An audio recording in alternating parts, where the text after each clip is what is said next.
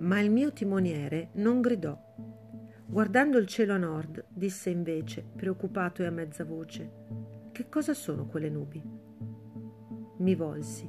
Il cielo s'era silenziosamente fatto del colore del piombo.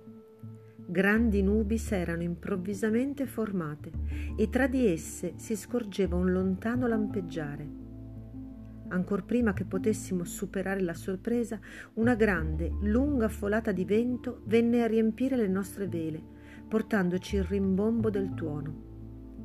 Le nostre navi, tutte insieme, quasi obbedendo a un comando, mutarono direzione, rollando, oscillando cioè paurosamente da un fianco all'altro e volgendo la prua verso sud.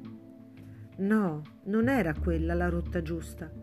Abbassate le vele, ordinai, tutti ai remi. Fui subito obbedito e cominciò la nostra lotta contro il vento e contro il mare, che da calmo com'era, in breve divenne agitato, perdendo il suo azzurro e facendosi grigio ancor più del cielo. In tanti anni di navigazione mai avevo visto un così fulmineo cambiamento del tempo. Le vele erano state tolte e il vento non le gonfiava più. Violento come soffiava, però, ancora le navi sospingeva a sud. Dovevano essere i nostri remi ora a mantenerle sulla giusta rotta. Poiché so bene che un comandante deve sempre dividere pericoli e fatiche con i suoi uomini, anch'io impugnai un remo ma subito compresi che i nostri sforzi non sarebbero serviti a nulla contro la forza del mare.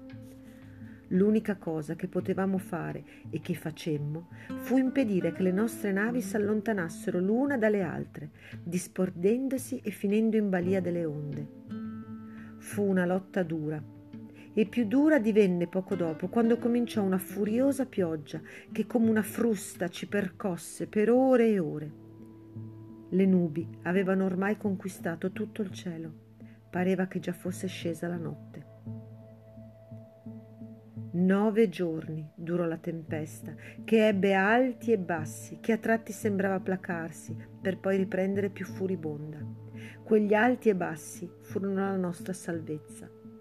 Poter riposare almeno per qualche minuto, poter bere un po' d'acqua per placar la sete, mangiare un boccone di pane per calmar la fame questo ci diede la forza di non cedere alla disperazione, di non abbandonare né i remi né la speranza né la vita.